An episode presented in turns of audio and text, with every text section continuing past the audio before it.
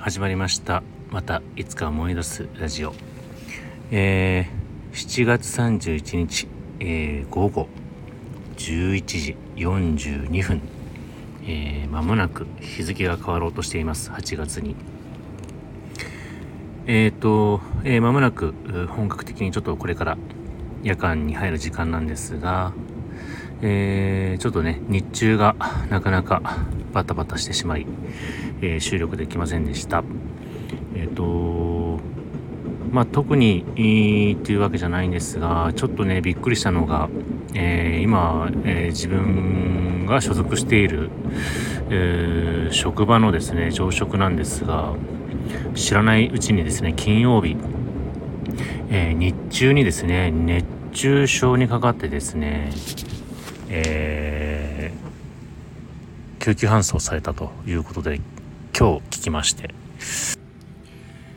まあ身近にちょっとねそういう人がいるとうーんやっぱり一言じゃないなっていうのが一つと、えー、まあ土日挟んでたとはいえ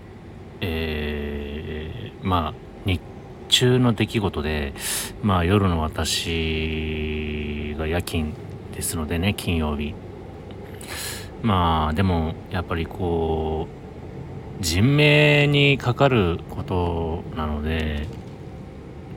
なんでこうもっと早い連絡というか報告がなかったのかなってちょっとがっかりかな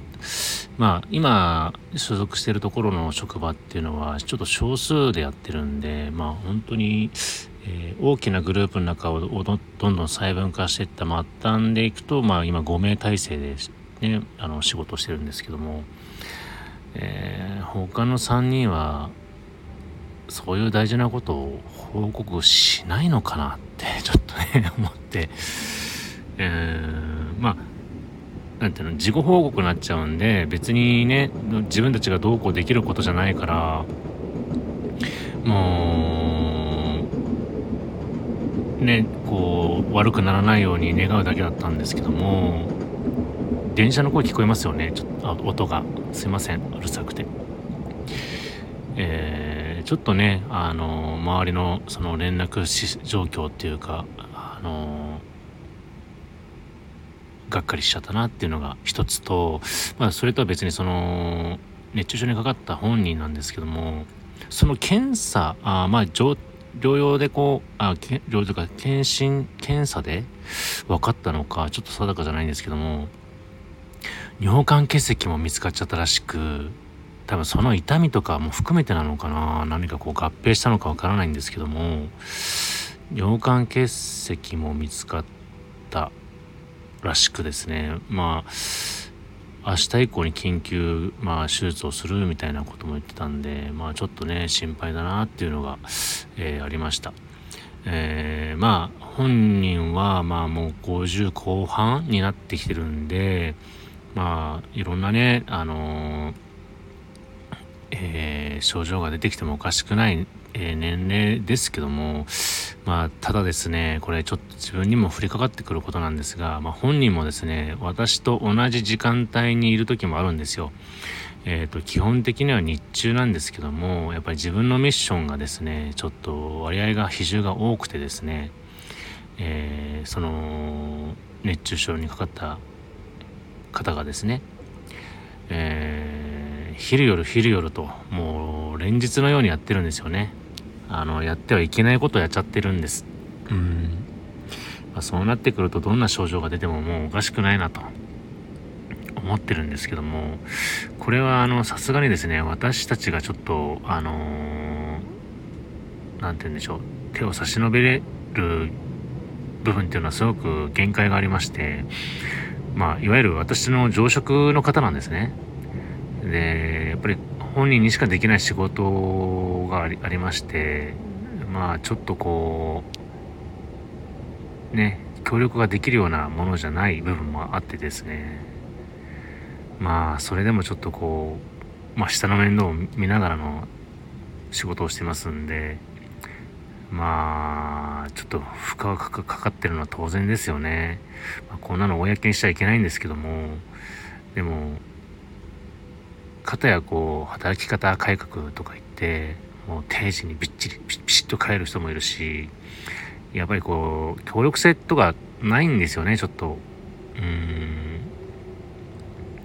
誰かが犠牲になって誰かが人事のように考え誰かがまあ逃げる。ね。あの助けようとする人がなかなかいないっていう現状がですねちょっと続いてる